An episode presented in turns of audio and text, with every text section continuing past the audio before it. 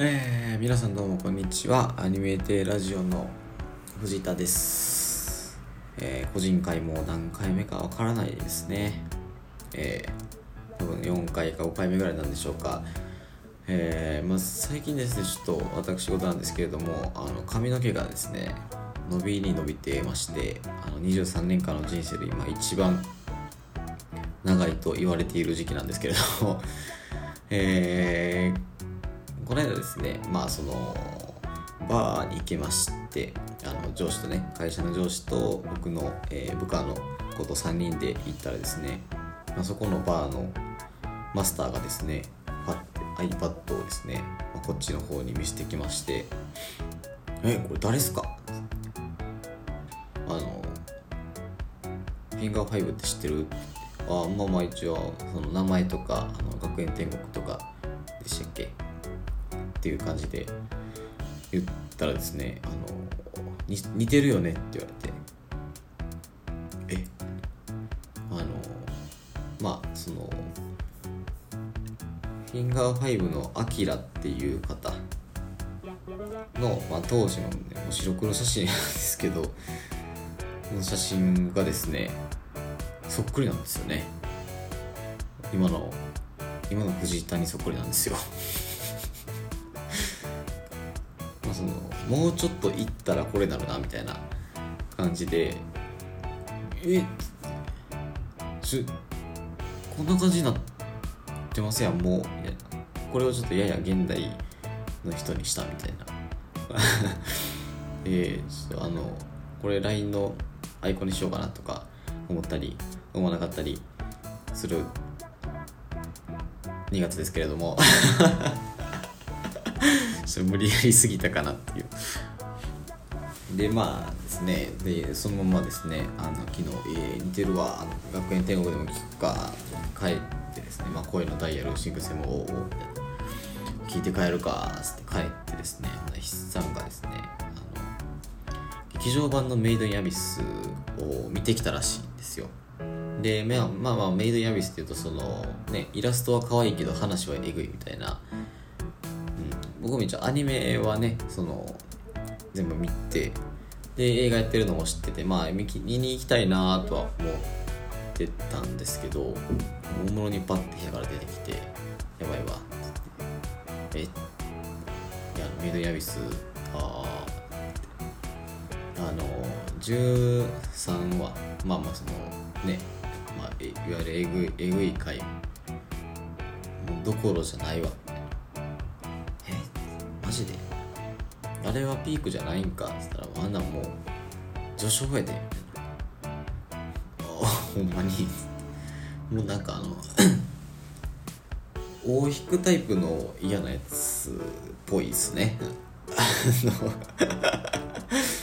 そうあの次の日楽しい予定がある時に見に行こうかなとは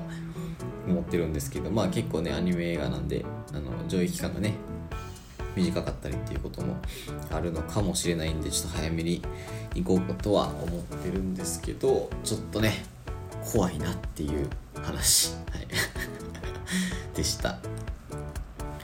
まあまあまあそんなことは置いといてですね、まあ、今回からえっ、と音楽のジャンルをね一個ちょっとバッと紹介していきましてでそれの、えー Apple Music のプレイリストをねその放送と一緒にあのツリーでね Twitter のツリーで下げるみたいな感じのね、あの方向でいこうかなと思ってるので、えーまあまあまあなしかしとね、まあ、皆さんどうぞよろしくお願いします。はい。ってことで、えー今回紹介していくやつは、えーこんな感じの音楽です。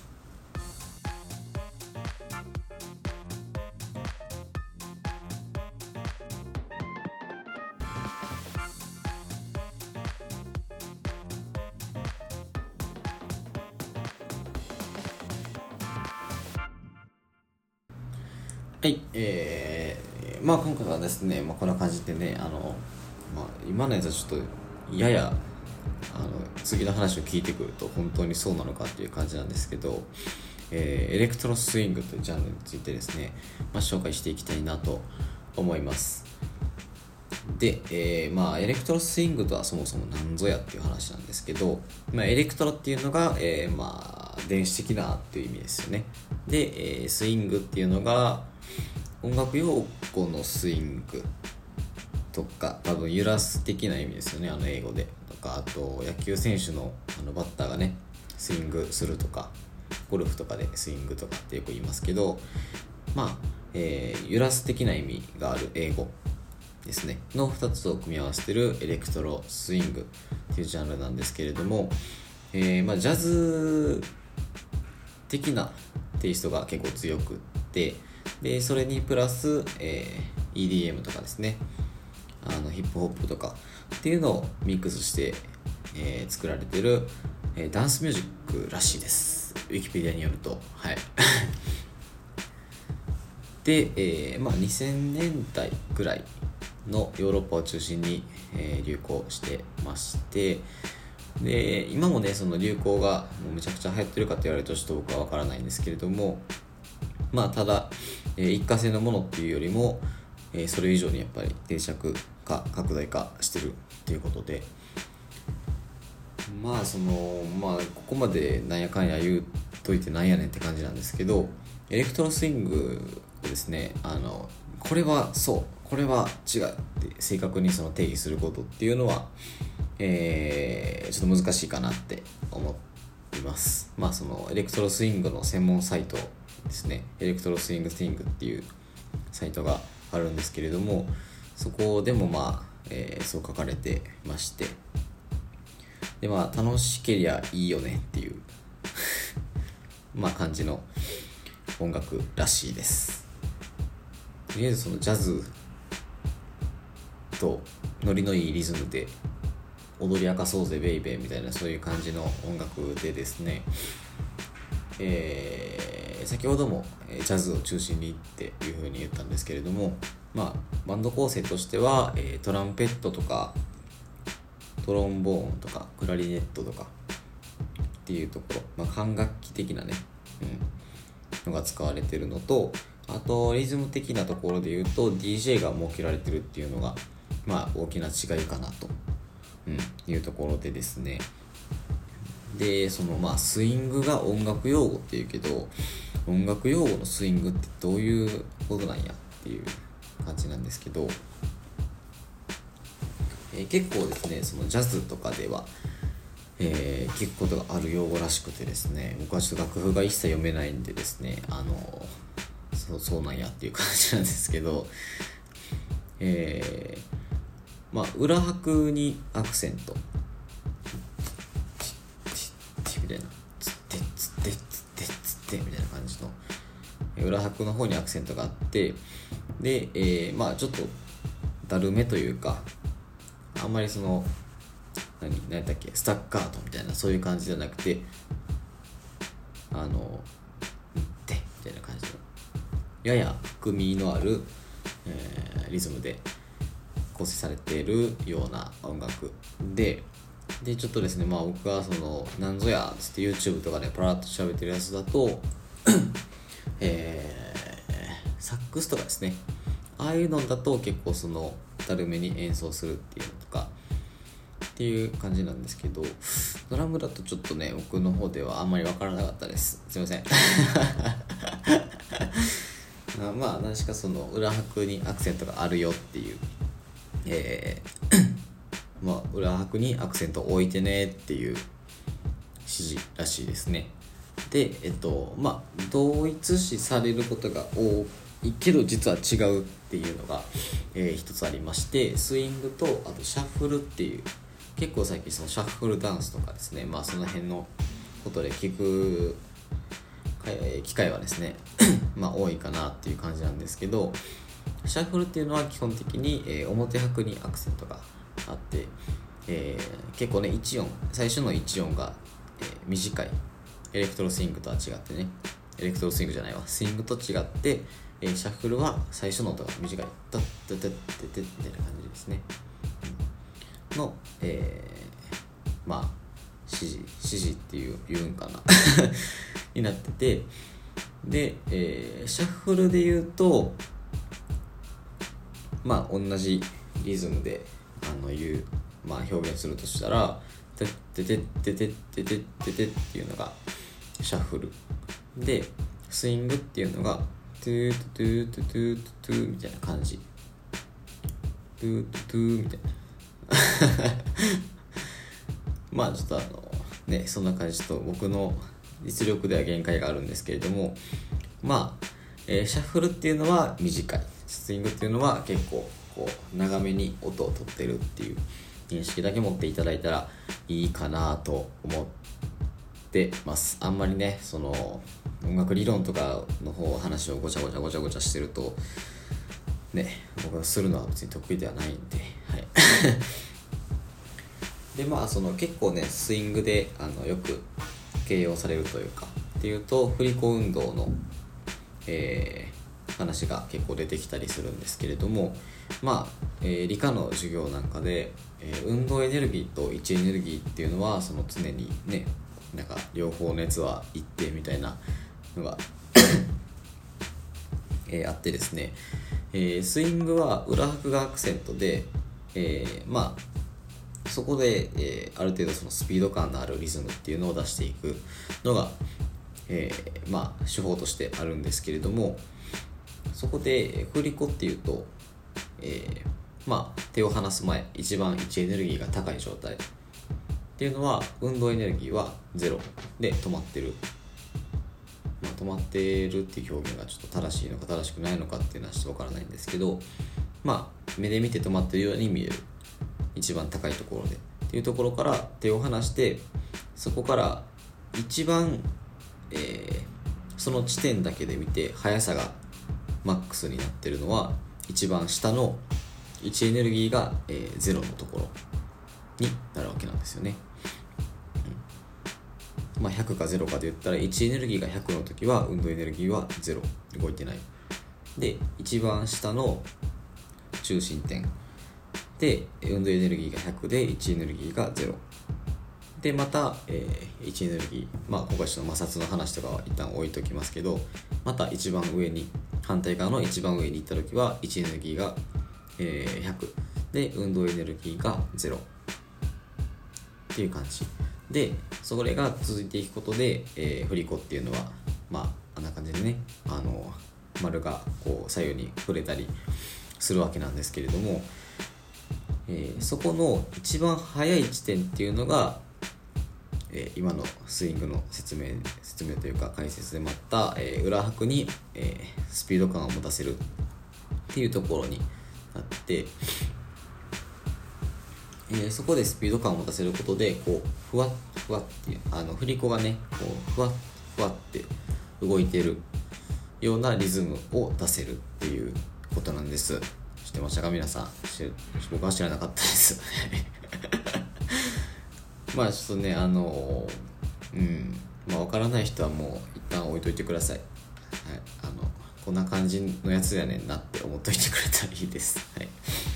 でえっとエレクトロスイングのジャンルとしてね今のはスイングの紹介というかあれですけど、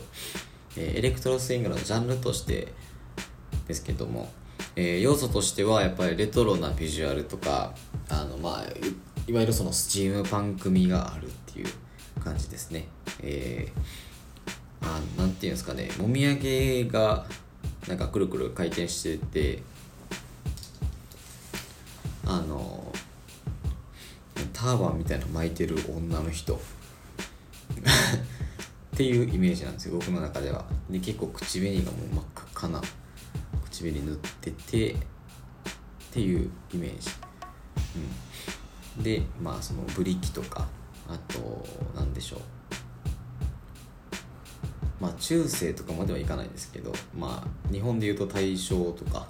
その辺の時代っていうイメージがあってですね。でキャラバン・パレスっていうアーティストのスージーかな？ササージーだからしょうがないですけどスージーかな多分。の曲が僕のそのエレクトロスイングのビジュアル的なイメージがそれになってるんでまあそれも、えー、見ていただいたらいいかなっていう 感じです。あの下につけときますね。あのツリーのね。下につけときます。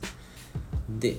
まああとですね先のリズム解説的なところでも言ったんですけれども楽曲のですねまあノリがいいというかあの乗りやすいテンポなんですよねリズムが。うん。まあ結構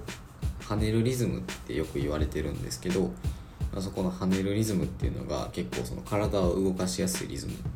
になっててですね、えー、聞いてたらですねこう勝手に肩がこう動くみたいな。ことがですね結構あったり、えー、まあとにかくですねこうダンスミュージックとしてはやっぱり結構いいのかなっていいのかなって 浅すぎる感想ですけど。まあそのダンスミュージックって言われるだけあるなって感じですね。はい。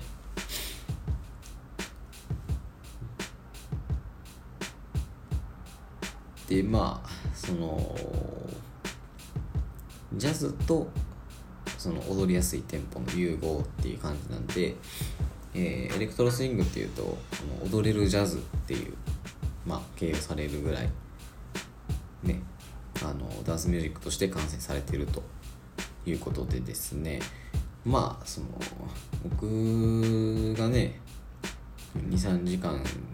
とか聞いてきたやつのイメージで喋っててもちょっと仕方がないと思うんでおすすめの、まあ、アーティストというか聞いたことのあるアーティストというかっていうので、えー、紹介していけたらいけたらいいなと思うんですけれども、えー、まずですね、えー、僕がエレクトロスイングっていうのを意識せずにあ聞いたことあるわこの人ってなった人で言うとパロヴステラさん。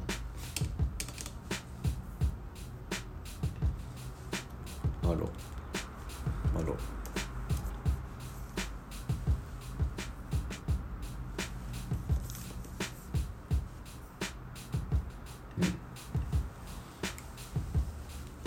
になりますね。僕のイメージというか。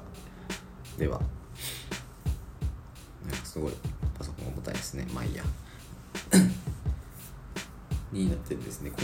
ですね2000年以前から活動されてらっしゃるそうで、ま、マジで？みたいな。もう3歳とかなんですけどつって。でオーストラリアの DJ ですね。うん。パイオニアらしいですね。すごい。すごいいいです。はい。それ基本的にあのすごいいいですしか紹介では言えないんで。してくれっていう感じなんですけれども、えー、続いてキャラバンパレスですね。キャラバンパレスはまあえー、あれですねロゴロゴフェイスみたいなあのアルバムがキャラバンパレスキャラバンパレスなんかビルボードのチャートに載ったみたいな。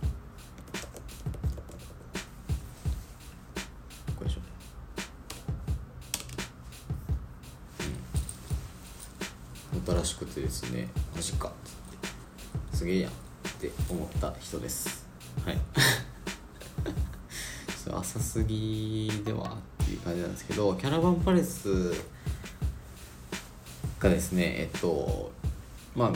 ちょっと前に、え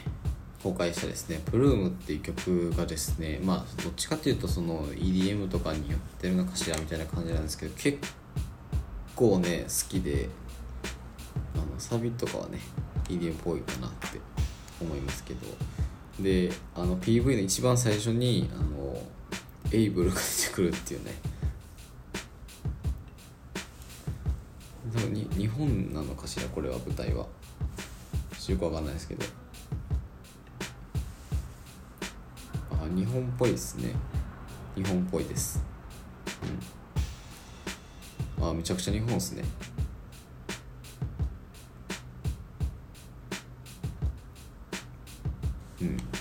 これがね結構最近あの頻繁に聴く曲ランキング上位に入ってくるぐらいのやつなんで、まあ、ぜひ聴いていただければなという感じです。はい。でですねあのー、日本人でもエレクトロスイングのアーティストっていうのがいらっしゃいまして、えっと、水崎由紀さんっていう方なんですけれどもこの方がねあのめちゃくちゃよくてですね、えー、ほぼ歌詞が日本語なんですよ。でなんていうのなそのエレクトロスイング聞いてみたいけどちょっとハードル高いかもなっていう時とかあとまあその英語とか分からんしそのなんていうのどっちかというと歌詞の方を見たいよっていう方は是非その水崎由紀さんのね、えー、曲を聴いていただければなと思うんですけどビジュアルがねなんかすごいあのよくてですね、まあ、本人本,、まあ、本人もまあ綺麗な方だなって感じなんですけどあのジャケットとかねのビジュアルがすごいよくってでこの方のですね「ランドジャンプ」っていう曲も結構聴いたりしますね。はい。うん。まあそんなところですかね。あのちょっといまいちこうエレクトロスイングっていうジャンル自体をちょっとつかみあぐねてるみたいなところはあってですね。ただもう決めちゃったし撮ろうみたいな感じで撮ってたんですけどもいかがだったでしょうか？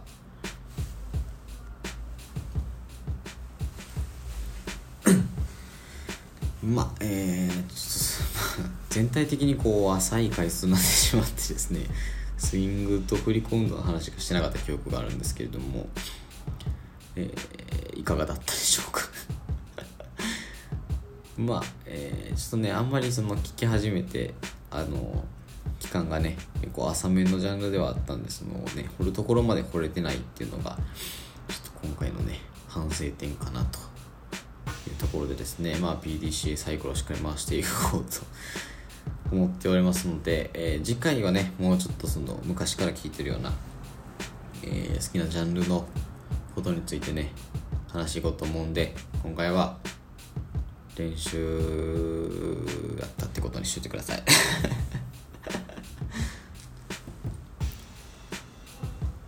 はい。えー、まあこんな感じでね終わるのもちょっとあれかなと思うので。あのー、最近ですねまたブックオフとかでこうわーっと本を物色するのが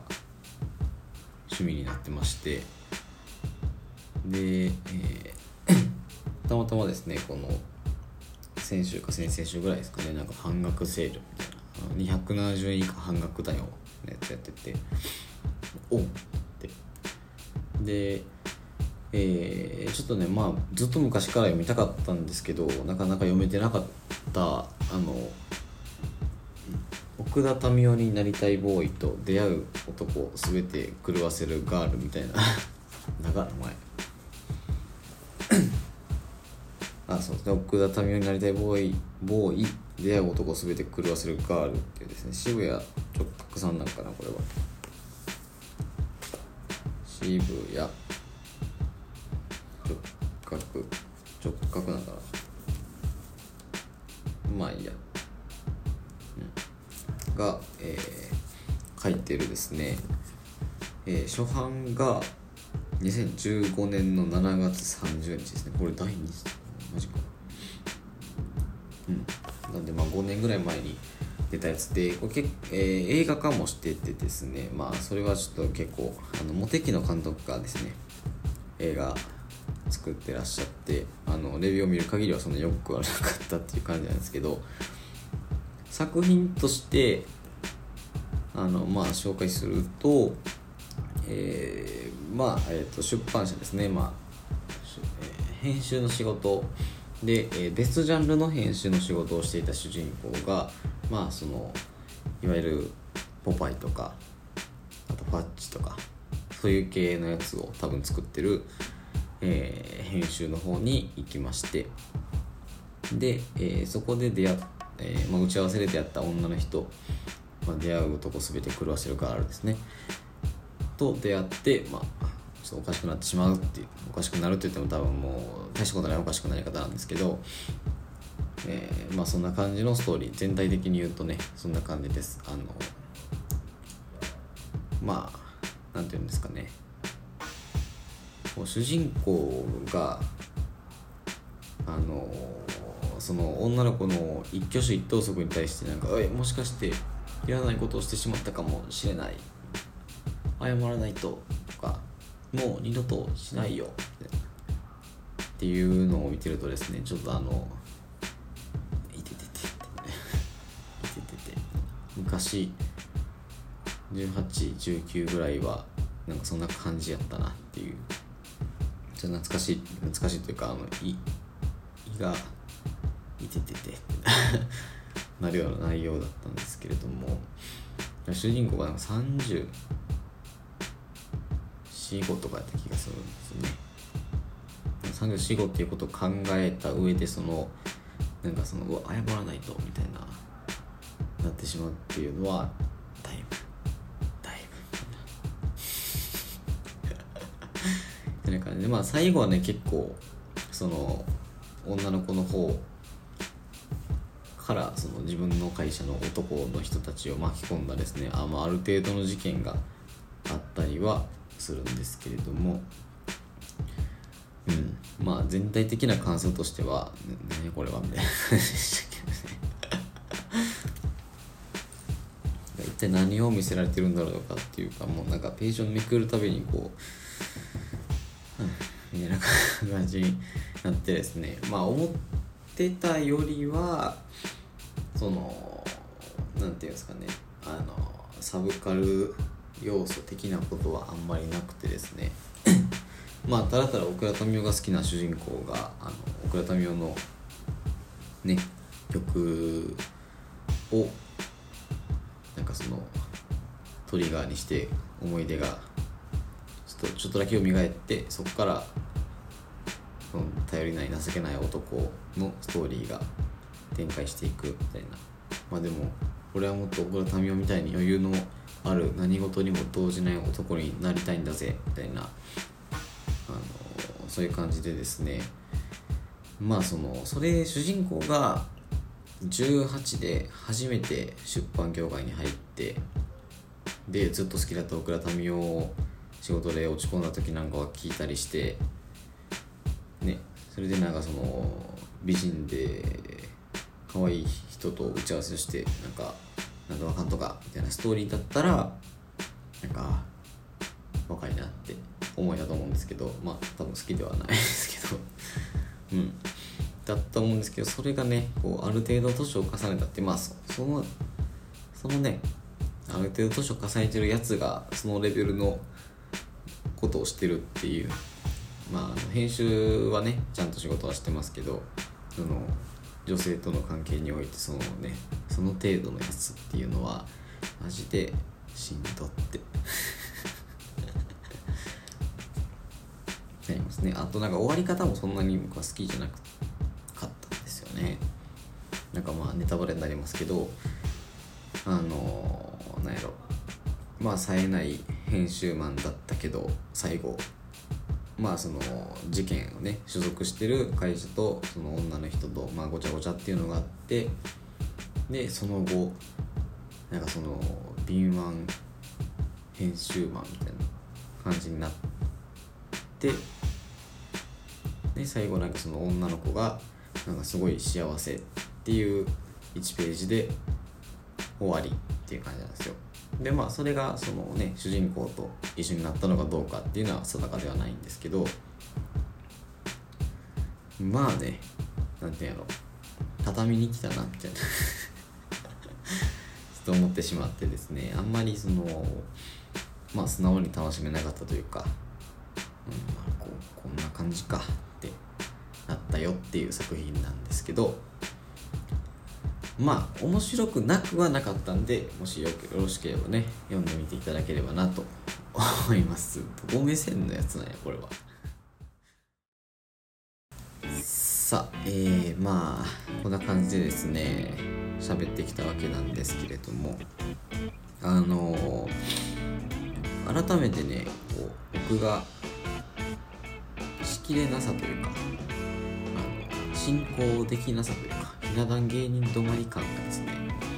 あの自分の中でちょっとありまして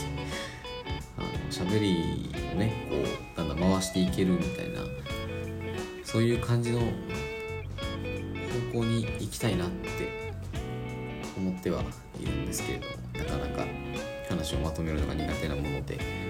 えーね、だんだん改善していけたらなと思うんですけれどもただそれがね月1ってなるとあんまりねこうスピードが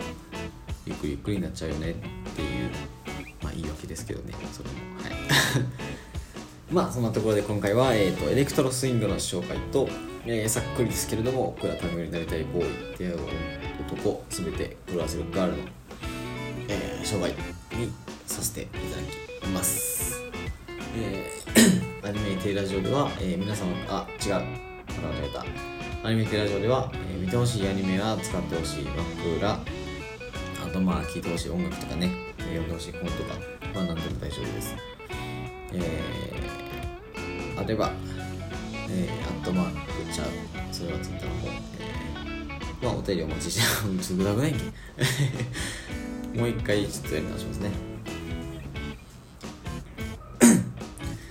えー、アニメティラジオでは皆様からのお便りをお待ちしております。えー、見通しアニメは使ってほしい。枕など何でも、枕など何でもお待ちしておりますので、えー、アニメティラジオ at gmail.com まで、まあ、もしくは Twitter の DM とか、えー、リプライなんかでね、えー、アットマークアニメティラジオで、えー、出てきますので、まあ、何か、えー、いただけたらなと思います。いや、まあ、あのー30分でねちょっとうるさうるさまあまあまあ30分でねサクッとこう藤田会はねだらだらと聞いてもらったらなと。サクッとだらっと聞いてもらったらはいいいかなって感じなんで。えー、お相手は藤田でした。おやすみなさい。